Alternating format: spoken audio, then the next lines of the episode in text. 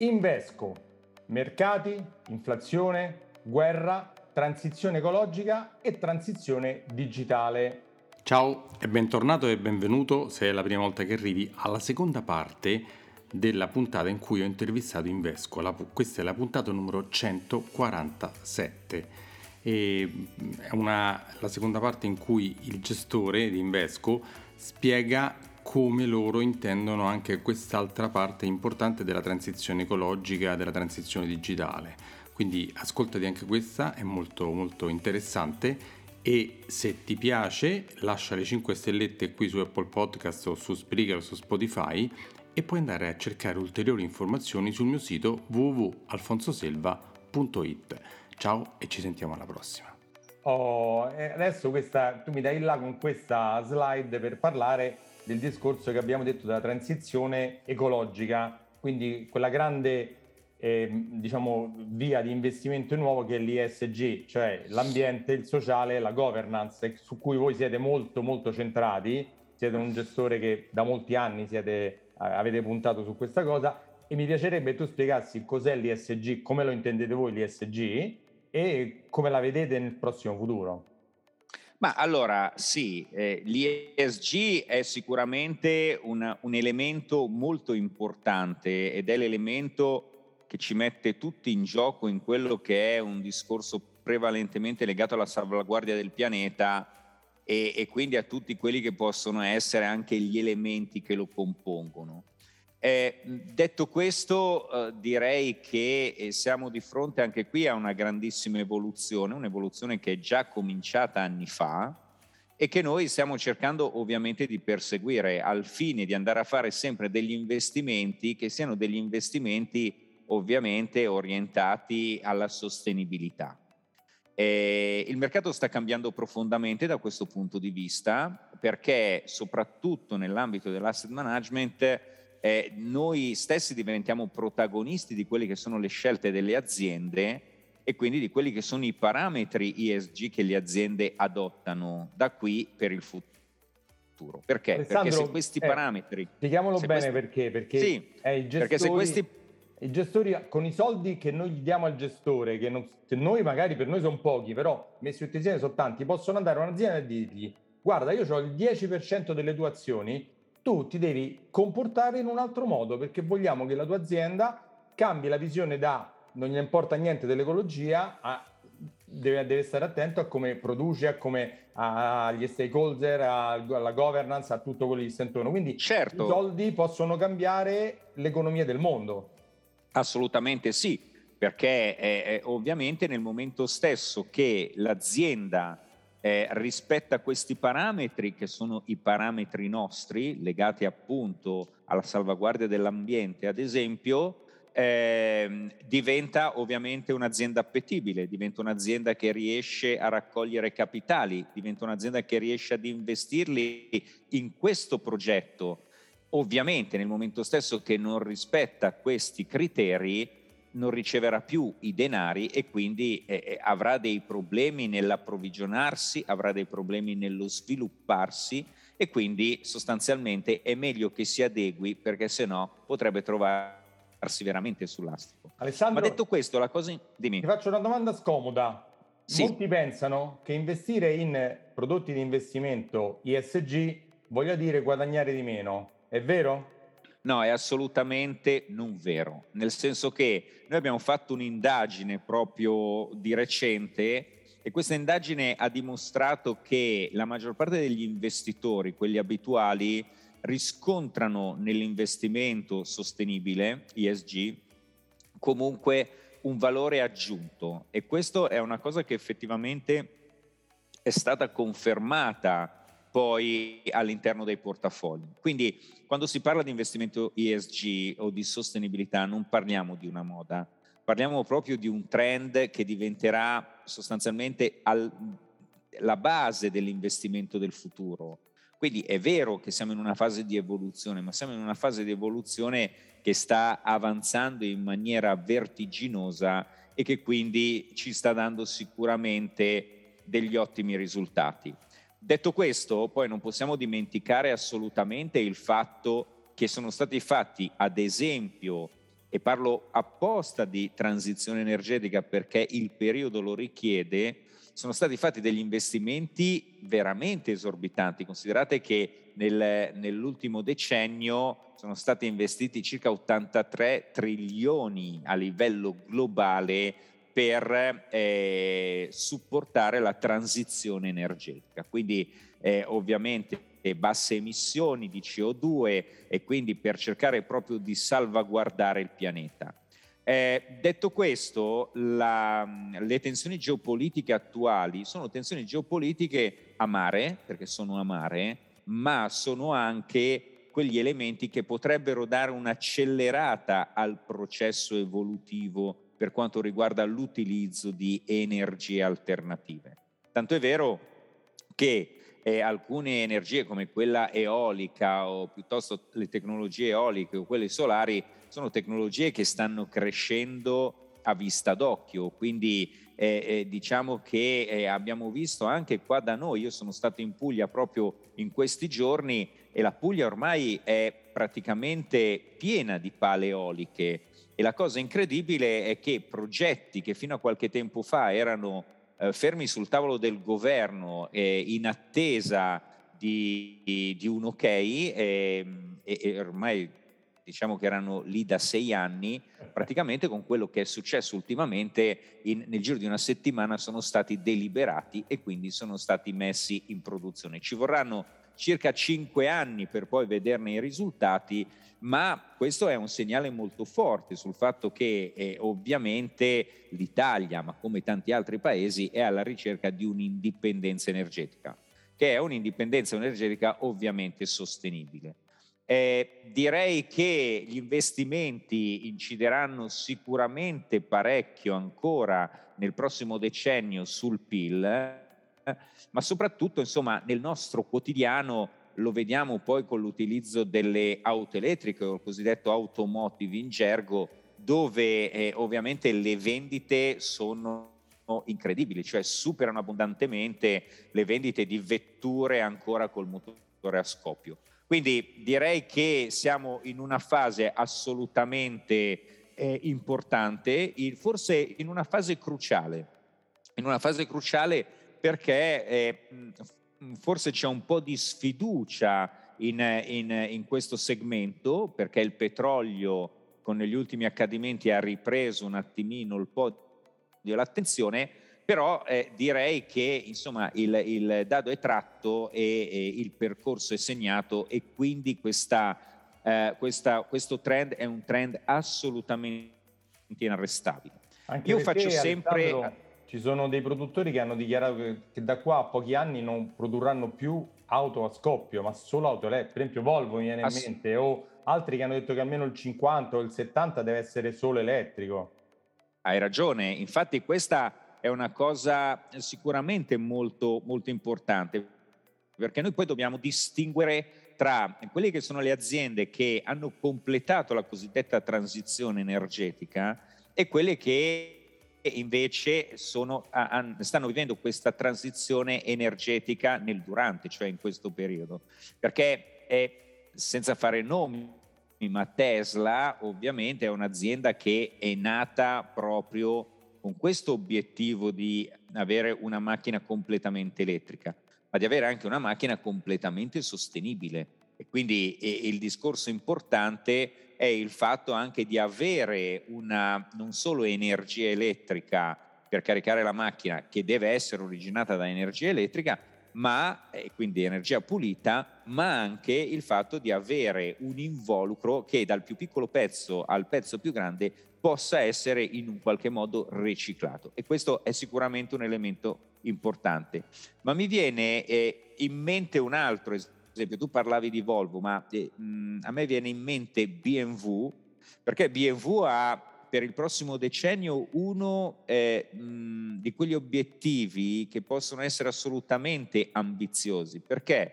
Perché vo, eh, BMW è proprio nella fase di transizione energetica e entro il 2030 vuole avere almeno il 50% del proprio parco auto circolante nel mondo a propulsione elettrica. Quindi direi che eh, eh BMW ha una sfida molto importante, sta uscendo con dei modelli molto importanti, ma è, è orientata assolutamente a rispettare quei criteri che dicevo prima di sostenibilità e li vedremo sul campo e ovviamente questa evoluzione è un'evoluzione che ovviamente fa di queste case automobilistiche un qualche cosa di appetibile. Parliamo anche dell'altra, Beh, adesso hai detto quella, eh, diciamo, parliamo della, della, transizione digitale, perché questa è tutta la parte ecologica, ma quella digitale va a braccetto anche con quella ecologica, perché poi si aiutano a vicenda. Ma sì, assolutamente sì, nel senso che poi, eh, bravo, si aiutano a vicenda, sono concatenate, ormai eh, siamo in un mondo assolutamente tecnologico, eh, a me stupisce sempre e, e magari io abito in una zona agricola e quando vedo i droni che comunque passano sopra i campi e fanno le analisi del, del terreno piuttosto che del, de, del seminato è una cosa che mi impressiona incredibilmente. Quindi direi che sì, siamo in una fase importantissima. Eh, siamo un po' in una fase dove la realtà si sta mischiando o, o, o si sta completando con il, il digitale e quindi con una dimensione parallela che tra l'altro nell'ultimo periodo viene poi eh, enunciata con questo trend che è il trend del metaverso. Quindi eh, eh, direi che eh, non possiamo anche qui sottrarci da un cambiamento che è in atto, che era in atto già eh, nel decennio scorso, che ha trovato sicuramente un propulsore di velocità nel, nella pandemia, perché grazie alla tecnologia tutte le attività hanno continuato eh, il proprio corso e chi non era tecnologico purtroppo ha sofferto, ha sofferto in maniera... In... Voi come Invesco puntate molto sia sul lato ESG ma anche sul lato digitale, cioè anche Assolutamente. Que- anche questo sì. è un grosso driver dei vostri fondi, della vostra diversificazione generale. Ma assolutamente sì, dobbiamo adeguarci ai tempi, dobbiamo, dobbiamo evolvere con, con, quello che è l'evoluzione ovviamente del sistema e non possiamo permetterci di stare indietro. Quindi eh, noi siamo sempre molto attenti a quelli che sono i cambiamenti eh, e stiamo cercando di valutare eh, magari fenomeni come l'e-commerce perché l'e-commerce è un qualche che ha trovato sicuramente un volano di crescita, di grossa crescita proprio nella pandemia e siamo abbastanza convinti che l'e-commerce è ormai entrato nel DNA di ognuno di noi, quindi dimmi.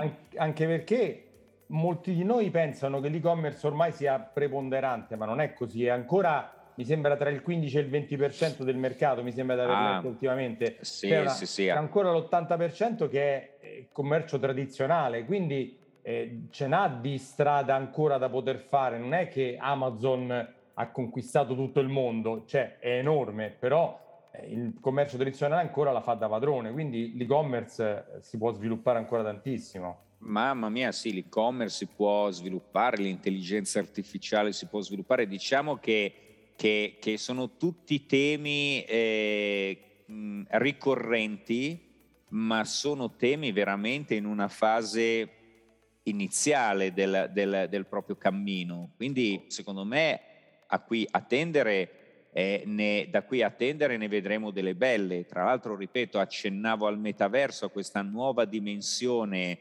digitale che sicuramente andrà a moltiplicare quelli che possono essere anche gli elementi legati all'economia, agli scambi, eh, a tanti fattori che eh, eh, ovviamente andranno a conglobare, integreranno tutti questi, questi sistemi, eh, alimentando così una dimensione che in questo momento quasi facciamo fatica ad immaginare, ma è una dimensione che eh, eh, diventerà la chiave di volta per rimanere vivi sul mercato. Quindi, allora, io eh... volevo sottolineare una cosa, che eh, sia il trend ISG sia questo, se da singolo risparmiatore c'è qualcuno che pensa di poter da solo individuare quali sono le società in Italia, pochissime, e nel mondo che saranno le migliori, che emergeranno perché ce ne stanno tante, alcune falliranno, qualcuna emergerà. Ma se c'è qualcuno che pensa di dire io mi compro Facebook perché Facebook ha fatto quello che ha fatto, per esempio, mi compro Netflix, Netflix ha perso il 40% l'altra settimana, quindi io vorrei sottolineare che bisogna eh, dare mandato ad un gestore professionale che, come hai detto te, è presente in tutto il mondo e che sa in Cina qual è la società, in America qual è la società, a Taiwan, eh, in, in, cioè, dovunque, ma io, ma nessuno da solo può dire compro queste due, tre, quattro aziende perché sono sicuro che faranno chissà che.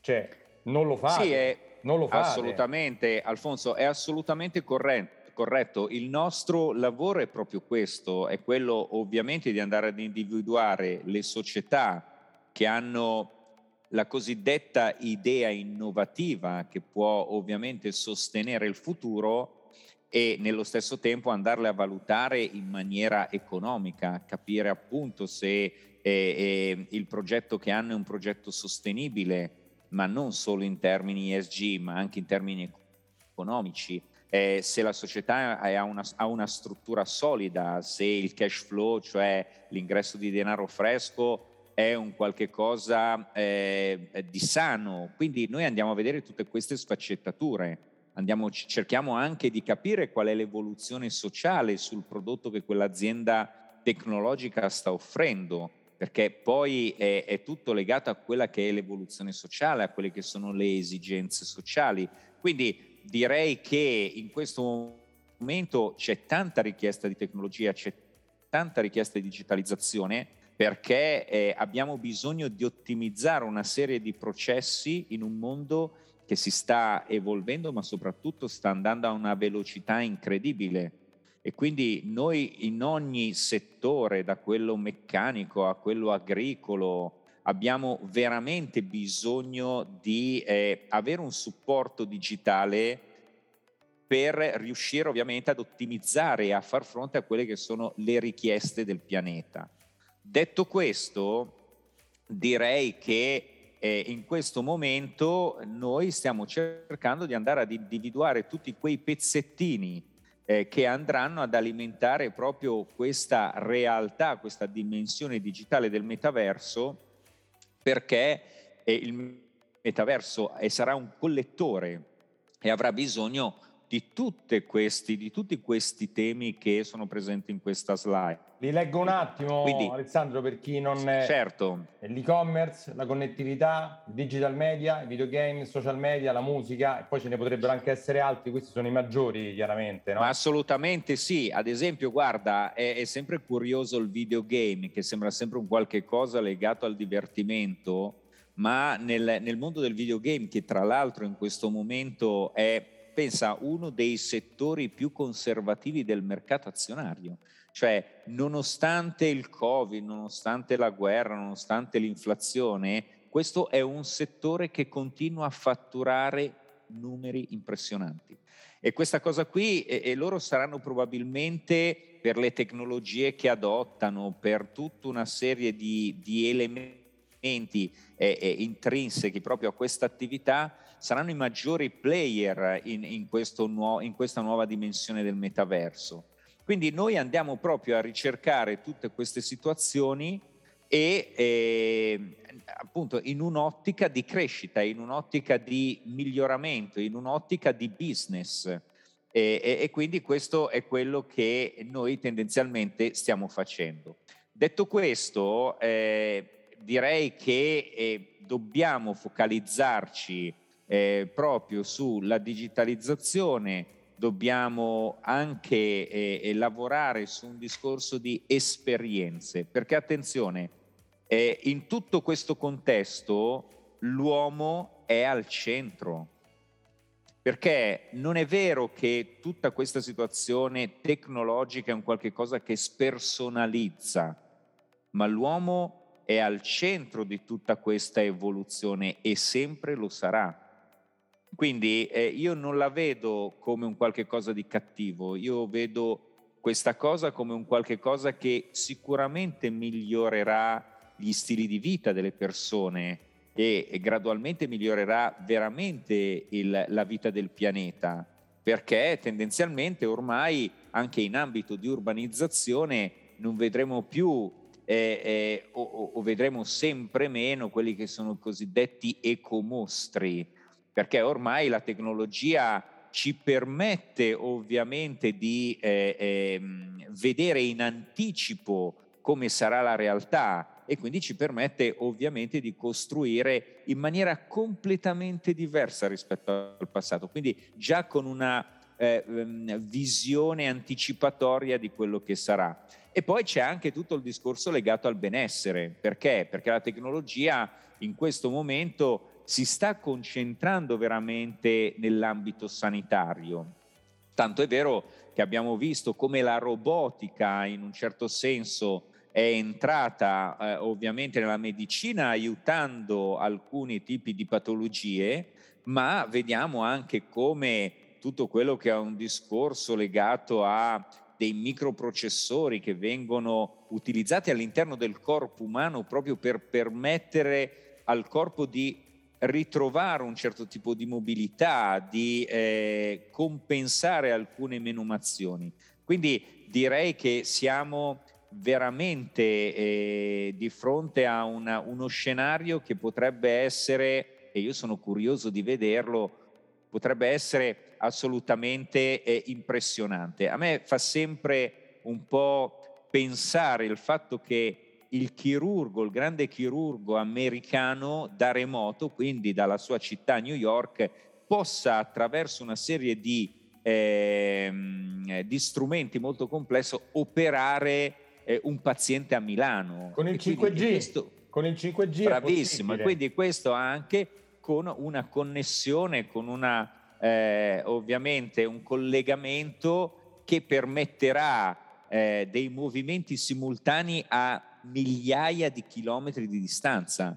Quindi mi piace sempre ricordare il 5G. Il 5G è qualcosa che permette al mouse di muoversi in tempo reale dagli Stati Uniti all'Italia senza neanche un micron secondo di eh, ritardo. Quindi direi che questa è una cosa assolutamente eh, impressionante e che probabilmente ci, eh, così, ci, ci, meraviglierà tutti e capiremo proprio l'importanza di, di questa nuova tecnologia.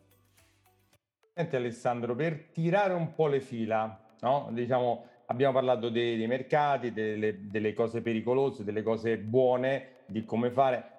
Tanto la domanda che ti fanno un po' tutti, diciamo, che fa l'uomo della strada è: ma vabbè, ma allora che devo fare? Cioè, che cosa, quali fondi devo comprare? Dove devo investire? Che faccio?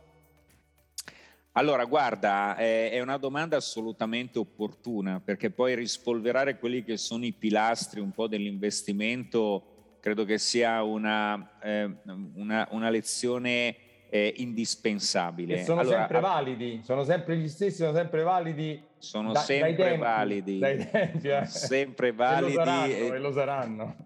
Sì, sì, sono come i comandamenti, quindi...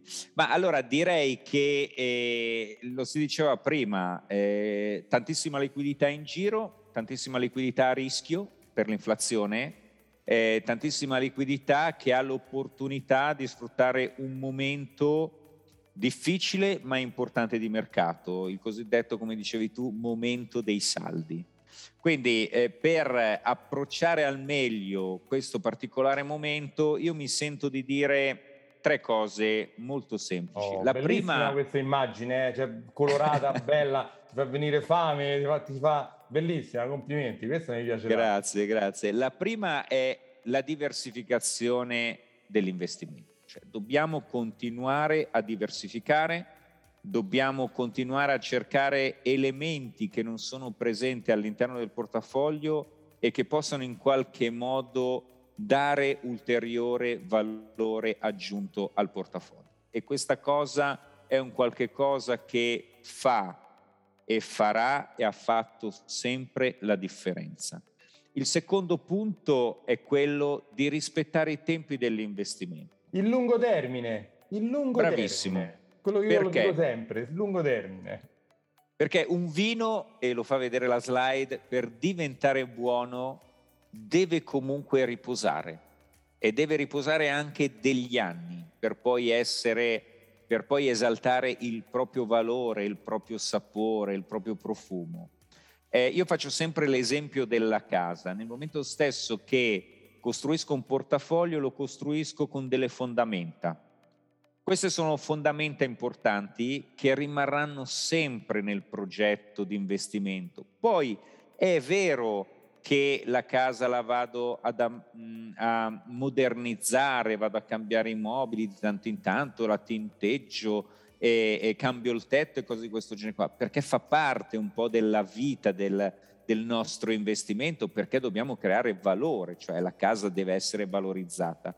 Però le fondamenta sono sempre quelle, quindi andare a rincorrere rendimenti piuttosto che chiudere una posizione perché i mercati scendono e sembra che finisca il mondo, cosa che non è mai successo, l'abbiamo visto anche prima, è forse una delle azioni peggiori che si può fare. Lo dicevi tu all'inizio, in finanza non si compra mai quando ci sono i saldi o gli sconti, ma si compra sempre quando i prezzi sono estremamente elevati. Ecco, eh, io credo che questa sia la regola fondamentale per l'investimento. E l'ultimo punto è il punto legato alla gestione del rischio. Perché? perché quando andiamo ad investire dobbiamo tenere presente quelle che sono le nostre caratteristiche. Non siamo tutti uguali, abbiamo tutti una percezione diversa del risparmio, una percezione diversa dei nostri denari e quindi dobbiamo ovviamente essere eh, capaci di costruirci,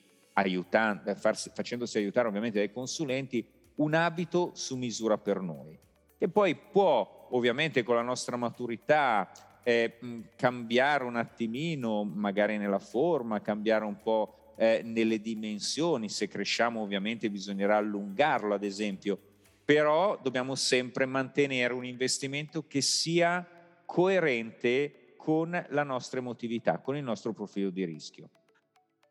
E l'ultima cosa che esula dai tre eh, pilastri eh, dell'investimento. Questa la devi, le- la devi, leggere bene, per chi, non se- per chi non vede la devi leggere. Cosa... La spiego io? La dico io? Spiega, spiegala tu. Spiegala allora, questa è una vignetta dove ci sono due persone che danno dei consigli, ok?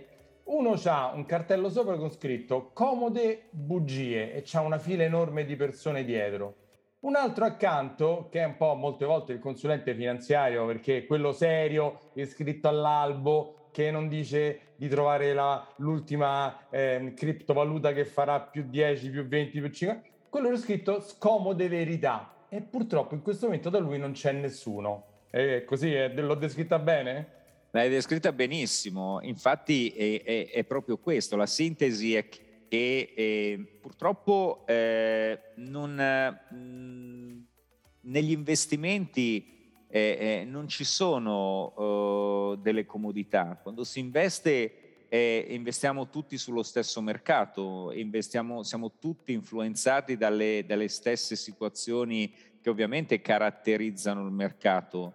Eh, bisogna stare attenti a chi come, come facevi cenno tu, vende delle comode bugie, perché le comode bugie, dietro le comode bugie c'è il pericolo, c'è il pericolo di eh, ovviamente mh, avere una percezione sbagliata del mercato. Le scomode verità sono quelle pragmatiche, quelle legate assolutamente alla realtà e purtroppo la realtà delle volte è una realtà che si fa fatica ad accettare ma sui mercati finanziari è fondamentale saperlo fare, perché è l'unica strada per poi riuscire ovviamente ad avere dei risultati nel medio-lungo termine. Quindi io lo sintetizzo così, consentimelo, fenomeni in giro non ce ne sono no, no, no. e quando ce ne sono bisogna tenersi molto alla larga. Quindi il mio consiglio è sempre quello di eh, affidarsi a delle figure professionali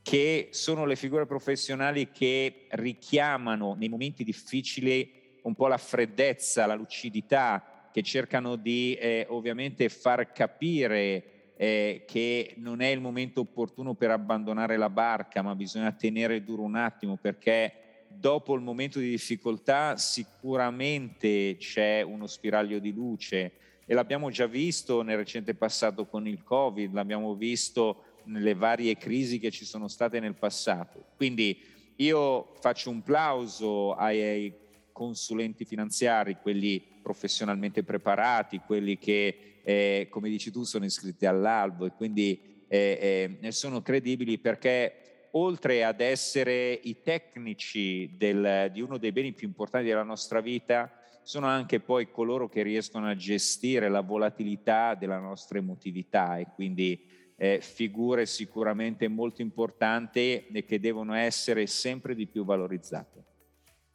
Bene, sono io non posso che essere d'accordo perché sono parte in causa, sai, sono d'accordissimo con te. Senti Alessandro, ti ringrazio, ringrazio Invesco per essere eh, venuta qui eh, a farsi intervistare di nuovo, per aver portato la vostra expertise sul mercato che è... Quanti anni è che esiste Invesco? 30, 40? Eh, investo da tantissimo tempo, anche di più, molto di più. Non mi ricordo bene. Siamo, siamo sicuramente una, una, realtà longeva, ecco, una realtà longeva. Quindi grazie, eh, condivido tutto quello che avete detto, grazie del supporto che ci date con i vostri servizi di investimento, con i nostri fondi per, per quello che offriamo ai nostri clienti, perché quando costruiamo un portafoglio abbiamo bisogno di scegliere, di poter scegliere tra voi e anche le altre case di investimento, perché chiaramente non ci siete solo voi, ci sono tutti gli altri anche, però ognuno dà il suo contributo per quello che è la cosa migliore che riesce a fare. Quindi grazie a Invesco, grazie. Grazie a te Alessandro. Grazie, grazie, grazie, del, grazie di questo tempo, è stato bello, divertente. Grazie a te. Ciao e magari ci risentiamo fra qualche mese con un altro aggiornamento. Assolutamente, arrivederci a tutti, grazie. Ciao.